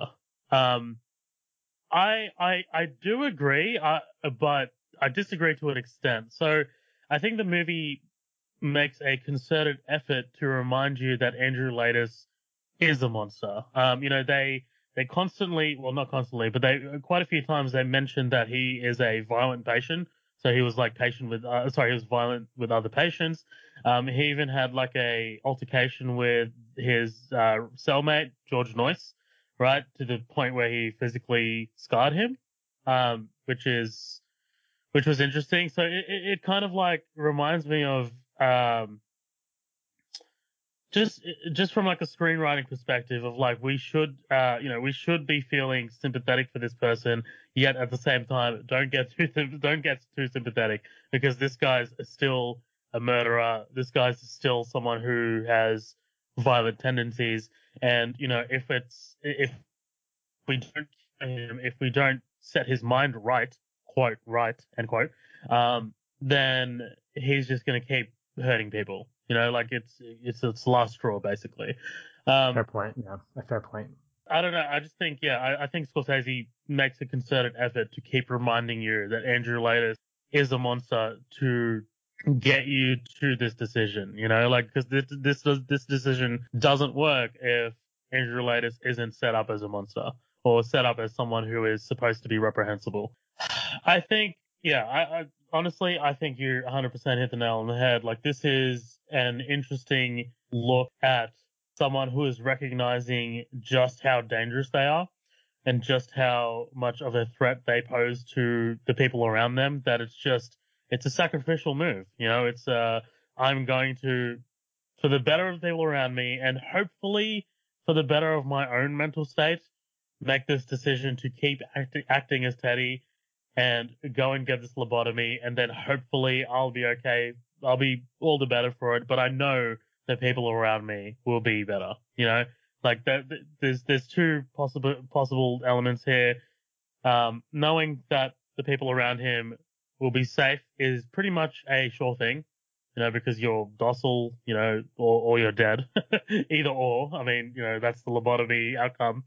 But there's also the, you know, the silver lining that, you know, and, and the chances of this is slightly smaller that he will recover from the lobotomy. You know, like he will recover mentally, he'll recover physically, and he'll be able to live his life as Andrew Laeddis, and he'll be, he'll move on. You know, he'll be rehabilitated, which is why he's here, right? I mean, this is, don't forget, like the reason why he's here and the reason why we have a system where people either go to jail or slash prison or hospital, uh, is to jail and prison is more of a punitive measure, and obviously hospital is more of a rehabilitation measure. So I think this choice is interesting from that perspective. You know, I think this choice is this choice. when I first saw this, definitely threw me for a loop. I was like, why is he doing this willingly? You know, like I, I had a, a whole bunch of questions, but again, in the last 10 years or so since this movie's been out. By the way, it's been 10 years since this movie came out, which don't blows say things my like mind. that. it blows my mind. I've experienced so much more in the last 10 years, you know, just, just, uh, growing up and becoming who I am that this decision has so much more weight for me. And I am proud of Andrew Laeddis taking this positive step to be better. You know, it's, it's, it's for a bleak and dark film, you know, for something that presents itself as a dark film, as like this very close to noir film. Like, you know, it's very close to being a noir film if it weren't for like, you know, really starkly lit daylight sequences and stuff like that. It, thematically, it's very noir. Thematically, it's very dark. You know, you've got trench coats, you've got smoking, cigarettes, rain, whatever, however you want to, you know, interpret it.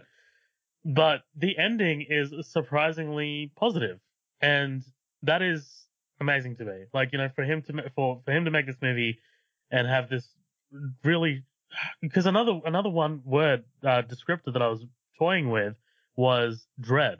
Like that was another descriptor that I was like really toying with, but I was like, ah, that doesn't really fit because the ending, you know, the ending is very uh, optimistic. Uh, you know, well, well, that's rather how I how I wanted to have a look at it. So yeah, that's my thoughts on the ending. I love it. I love I love the way you Yeah. just put that too. Uh, Yeah. he's making that choice for others. I mean that spins it in another light completely. Yeah. Yeah, and you've you kind of you kind of changed my perspective on it. With you're right that Scorsese is deliberate. I guess I just didn't pick up on. And again, this always comes when you watch movies. They hit you differently based on the point of your life that you're at. But you're right that Scorsese does make a a, a deliberate point to let you know that he's not a safe guy. That either because of his torment, because of what he's experiencing, he has to be put in check. And it's sad the lobotomy is the last ditch effort that could save him. Uh, Aaron, you mentioned Chuck. There's this, it's that, you're right, it's that nonverbal look. And then there's that little, just that shake of the head. Like, and it wasn't like, it wasn't like he was saying, ah, sorry. He was like, that's it. He's made the choice. And I think in that moment, Chuck is realizing that Teddy is consciously saying what he's saying to basically put it out there officially. Like I think he knows that Teddy's aware that he is not Teddy, but that he poetically makes this dialogue happen. And I, as sad as it is, I love that Ruffalo's character Chuck, he calls him boss one last time. He, it's almost like he's endorsing it, regrettably, but he's endorsing the decision that he's making.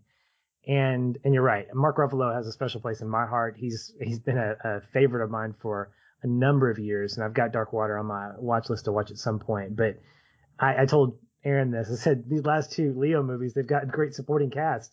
You know, I've got I've got my Christopher Walken, you know, from Catch Me If You Can. Now I've got Mark Ruffalo for this one. I'm like, let's just keep adding great supporting Absolutely. people to our, to our movie list. So, well, with that said, let's move into our connecting points. That one moment, character, line, whatever it is, that one thing in the movie that you connected with the most. And Zoheb, we're going to go ahead and start with you. Yeah, absolutely. So for me, it's uh, it's the visual language of this uh, that mostly hits it home for me. Um, it's Teddy's kind of dream as he's holding his wife.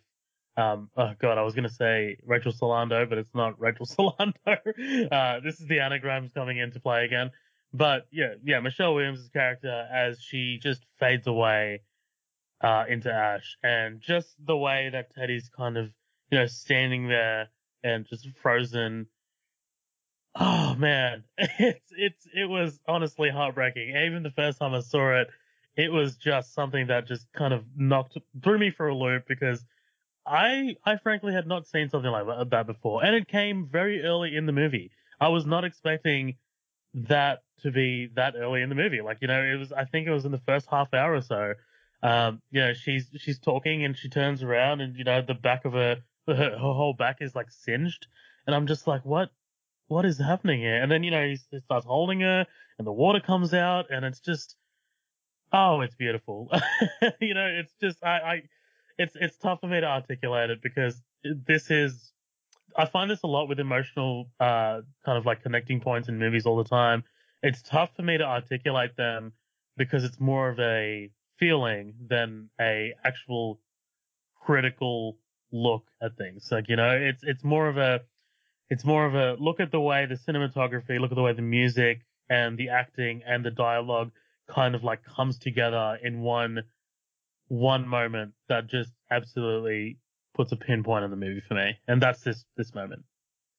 Yeah, it's the same for me. And like you Oh, just sorry to kind steal of your thunder too, Aaron. Like, no, not not at all. We, we we have them. We a lot of times Patrick and I will have the same one because we are very similar in the way that we feel and we think, and so quite often we will react and resonate with the same moment in a movie, even if there's you know plenty of great options. So it's not not a bad thing at all. But it, it is what you just said. I was shocked that this was in the first quarter of the movie. I, I, I ne- like in my head, in my memory, my unreliable memory, you know, I always have thought of this scene being so much later in the movie for some reason. But it is, it's very early before we really understand any of the concept behind what he's, what his relationship with his wife is. There's basically no context at this point. Exactly. And that's why for me, it's like a blank slate. And so I'm not going to lie. Like it's a connecting point for me because I'm projecting onto it. It's not because of Teddy and Dolores as much as it's me thinking this is a person to me that I'm relating to. And this is a person to me who is saying, you gotta let me go. And I'm saying, no, I want a little bit longer. I don't want to let you go. I want to hold on to this moment. And I don't care that there is ash raining from the sky and that there are, you know, walls burning down completely around us. Like I'm going to just grab this thing and I'm going to hold on to this thing no matter what it takes, no matter what it costs, because I can't let it go.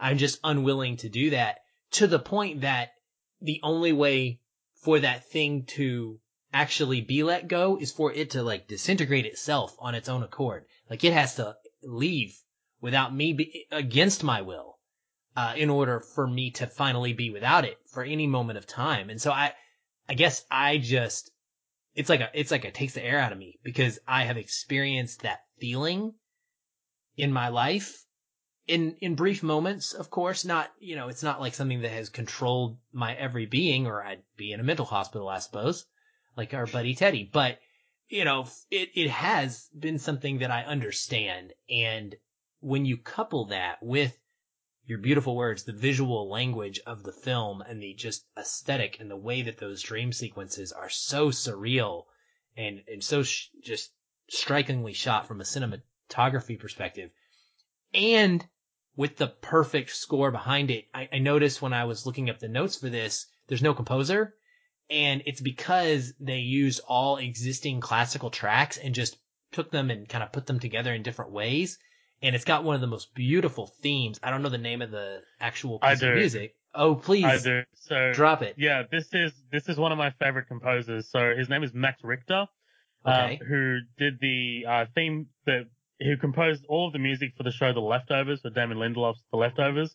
Um, but this song, this actual song, is called "On the Nature of Daylight." It also appears in Arrival, which is the Denis Villeneuve Yes. film. Yeah, it's a fantastic. yeah, it's piece. beautiful. It's Yeah. so beautiful and it's so perfect for the image that we're seeing and for evoking that emotional response in me that it's just a like, uh, um, it completely like sucks me in. Um, and then, and then it's like poof, it's gone and, and we're back to the mystery.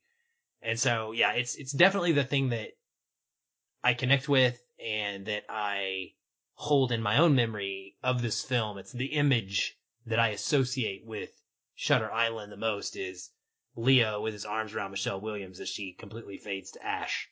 Uh, the first So thing I that's- think of, absolutely. I'm with you. It's a great visual and it is memorable. It's not my connecting point, but it's really good. For me, I've hinted at it already. I think it's Dr. Cawley, just in general, as a character.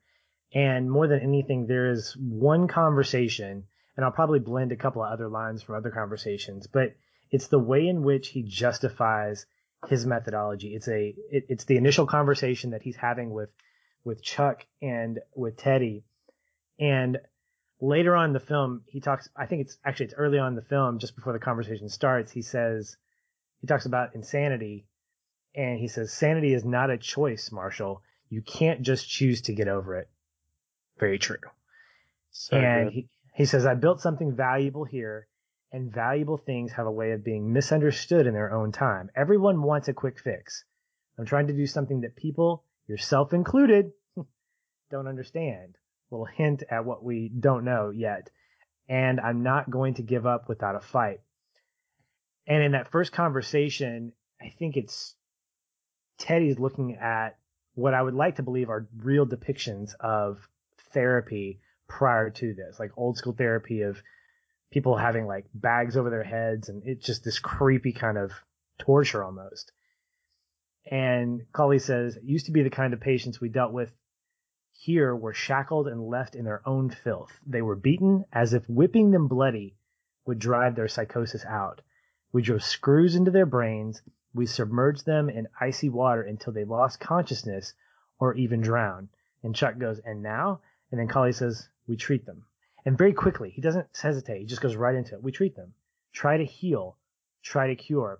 And this is the big point that I, I really, what made this my connecting point.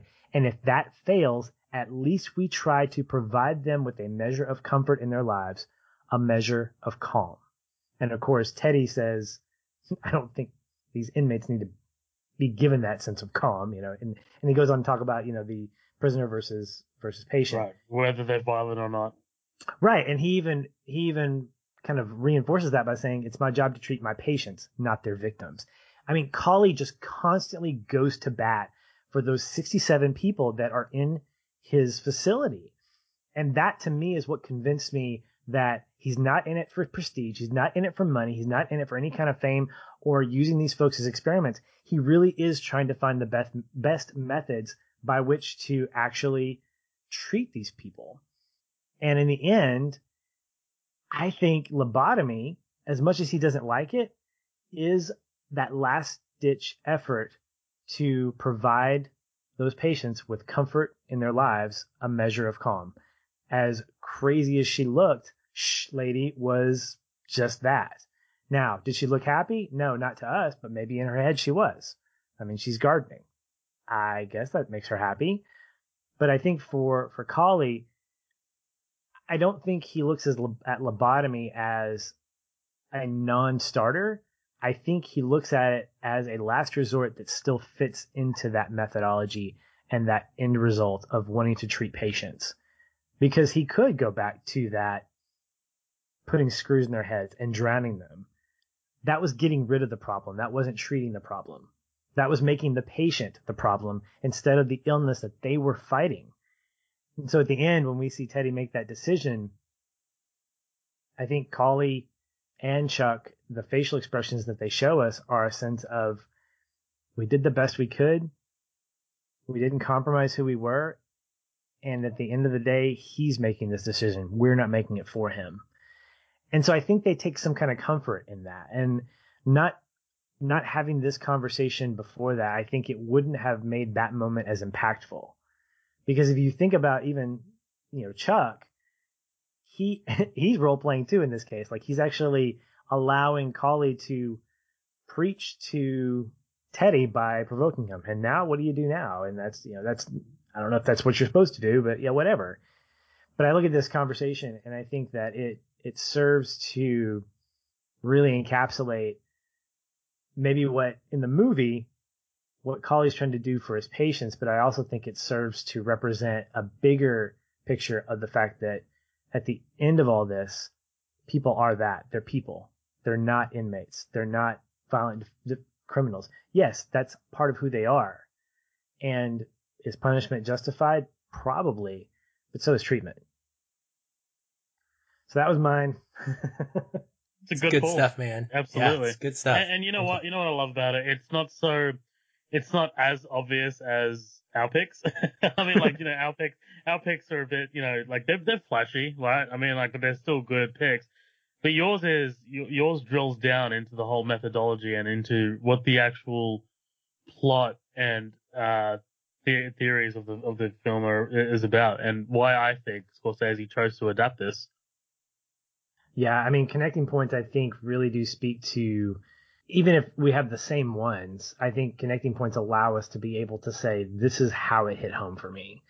And, you know, in two years, I might be in a different place and another moment's going to hit me. That's what's great about these.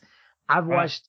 I've gone back and watched movies that we've covered and have looked back and said, what's my connecting? Oh, that wasn't, that wasn't my connecting point this time around. Right. You know why? Because that's how, that's why movies are that beautiful is they can evoke such a different kind of flavor, different kind of feeling depending on where you are in life, what circumstance you're watching the movie in. A hundred percent. Yeah. Yeah. movies, movies don't change. We do, right? Exactly. What? A, yeah, that, that's perfect. Yeah. Well, that'll wrap up this episode of Feelin' Film. Zohab, man, it was great having you on the show. And uh, before we let you go, tell us a little bit about the podcast that you co-host and where people can find you to know more about that or even have conversations about this or other movies that you're into. Yeah, absolutely. I just want to say thank you so much for having me. This was an absolute honor. Um, and you know, I, I could have I could have got up here and talked about the worst movie on the planet, and I would have had a great time. Um, but I I was so lucky to find something as good as Shutter Island to be able to speak to you guys about. This was really I had a blast. Um, and I will never see, I will never watch Shutter Island the same way again. And I never do, honestly. I never watched that movie and uh, come away with the same experience as I did the last time I saw it. So that is what that is a movie that always seems to evolve for me every time I see it. But um, look, uh, Midnight Double Feature is a podcast that I started with my co-host Colin um, quite a while ago, couple, two and a half years ago. Uh, basically, Colin and I um, every other week we choose a movie, we cover it sequentially, we break it down, talk about it, not particularly scene by scene, but you know, take the talking points. You know, we make jokes, we we try and be a bit more entertaining than critical, but you know, we we do end up being critical from time to time. Um, and on the other weeks, so the weeks that we don't have those episodes, I am hosting a episode with my uh, my good friend uh, Matt, and basically that's kind of like a uh, we call it upcoming attractions. Basically, we review um, movies that are currently out in the cinemas or what's streaming, um, and just talk about the new trailers. Um, you know, we're about to gear up to talk about DC Fandom because that was a huge event. Um, but yeah, basically, you know, that's how that's Midnight Double Feature. We recently just made a, a slew of announcements. basically, we uh, uh, launched a spin-off podcast. Um, we we're, we're Colin and I are taking are tackling Breaking Bad episode by episode. So, um, you know, Breaking Bad is one of my favorite shows of all time, and I just think that it should be talked about. And I just can't find a good podcast that you know breaks it down episode by episode, or not something to my taste at least. But uh, Colin's never seen it. I've seen it three times through, so we try and make it accessible for uh, veterans of Breaking Bad and newcomers to Breaking Bad. So if you're watching it week by week, you can join us. That's called Bad Crystal, a Breaking Bad podcast. Uh, we just kicked off our Patreon, all right, um, which was a, a, big step for us. You know, we it, it's tough to really monetize a podcast, but you know because you're not you're never really like confident whether you're going to be able to. But we've we've had a great response. You know, we've we've in the past two and a half years we've built a, a great audience, a great fan base, really passionate fans. Um, so we're wholly grateful to everyone who supports us. Um, but you know, if you do want to have a look to see what we're doing in our bonus feed, it's uh, patreon.com forward slash midnight double feature. Uh, and pretty much any anything else that you want midnight double feature related, uh, you can just head to our website midnightdoublefeature.com. Uh, we also have merch there as well. But um, that's that's midnight double feature. It's uh, honestly ever since I started it, it's changed my life. you know, I'm a I do law as a as my day job. So law is very heavy, it's very intense, and just to be able to you know take a a night every week and just talk about movies, um, it really really resets my brain. If we are using the theme of Shutter Island. nice. That's awesome, man. Yeah, I definitely recommend folks, listeners, check out Midnight Double Feature uh, and see what Zoheb's got going on. It's great, great stuff, and it's very similar you know, what you're talking about, just the way that we came into existence and the same kind of the chemistry, you know, that we have. Like that's, that's what we try to exist for as well for our listeners. It's, uh, it's not trying to be the most critical podcast out there and get it right about all of our reviews. It's just, hey, this is how we felt about it. And, Absolutely. You know, and you guys are having more fun with it and that's awesome. And, and it's a great style. Uh, we've got a couple quick announcements before we end, guys. I want to put out there we have another contest going on. So new film is coming out, came out I guess already a couple days ago. It's called The Vanished and it's available on video on demand. It stars Anne Heche and Thomas Jane. It's a gripping psychological thriller. It's directed by Peter Facinelli and it's about a family vacation that takes a terrifying turn when two parents discover that their young daughter has vanished without a trace. And stopping at nothing to find her, the search for the truth leads to a shocking revelation where nothing is what it seems. It's a very intense thriller. You can own it or rent it right now on video on demand on digital. Uh, so yeah, rated R from Paramount. You can watch it tonight. It's called The Vanished. I said it wrong on our last podcast. I called it something else. It's The Vanished. Let me correct myself.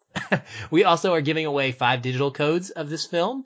We already made this post on Twitter, but it's still there. You can go find it. And all you've got to do is locate Twitter at Feelin Film you can retweet this giveaway tweet for a chance to win one of these five codes, and that's all you gotta do. It's pretty simple.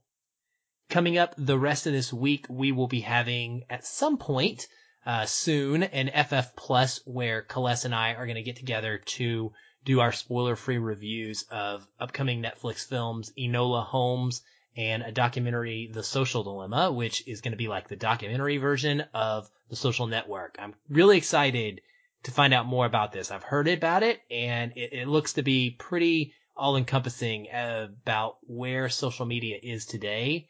And I don't know, it might be scary to go through this one. We're going to find out. And then Patrick and I, on the heels of DC fandom, Zoheb, as you were just talking about, we have really just had our DC fandom reunited uh, in a lot of ways. We've never lost it. We've both been big DC guys forever. And we're gonna do a, a little. Yeah, you know, like, you know, I feel I mean? like a reignition, you know. It is. It, it did. It was a phenomenal event, and it just they knocked it out of the park. And they've got so much good stuff coming. Patrick's a Superman guy. I'm a Batman guy. And this podcast started because of Batman v Superman. So we're gonna have a fun little theme, and we're gonna do two months of Batman v Superman. We're gonna cover Batman movies that we haven't talked about yet. We're gonna do Batman Begins Oh, and The Dark Knight. Rises. Uh, we've already done The Dark Knight back in our Nolan month, but we're going to do those two. We're going to do Batman Mask of the Phantasm. Then we're going to do our Superman. Well, actually, in the middle, I'm sorry, for the V, we're going to do The Dark Knight Returns, which is basically, uh, also Yeah. includes the original Batman versus Superman fight. Then we're going to have our Superman section where we're going to do Superman 1 and 2, the old school ones, and Man of Steel, which we hadn't got a chance to talk about. And then we're going to wrap it up with a couple of extra fun conversations. We're going to do, what was it? Silly Superman, I believe, Patrick, is what we called it. Yeah, the Silly camp Superman. and Kel- and the Campy Crusader. Yeah, we're going to do Silly Superman first, which is uh, Superman 3, and then we're going to do Campy Crusader, which is Batman and Robin. So, whole bunch of Batman and Superman stuff coming your way. we are still going to be covering some theater picks. Well, uh, whatever. When when I get to go to the theater again here in Seattle, we're gonna cover some theater movies and or some VOD stuff. But uh, we will sprinkle those in as extra main episodes as they come. But this is gonna be the main lineup for our normal show week, so we're pretty pumped about that. We're gonna have a lot of fun. So if you want to hear, hear us have a lot of fun, you should tune into those episodes. And that'll do it from us. So, uh, guys, thanks for another great conversation, and we'll talk soon. Hey everyone, thanks again for listening. If you enjoy the show, we'd love to hear from you. You can leave us a review on iTunes or wherever you're listening. These help increase visibility for the show and grow our community of listeners like you. We also invite you to connect with us further by joining our ever growing Facebook discussion group. A link to that is in the show notes, or you can just search on Facebook and find us that way. If you'd like to continue the conversation with me, you can follow the show on Twitter at Feelin' Film, or connect with me in the Facebook group. I'm very active in both places and would love to chat. And if you want to connect with me, you can find me at Shoeless Patch on both Facebook and Twitter. Be sure to tag me in any comments so that I'll be notified and not miss you. Once again, thank you for listening. We'll be back soon. Until then, stay.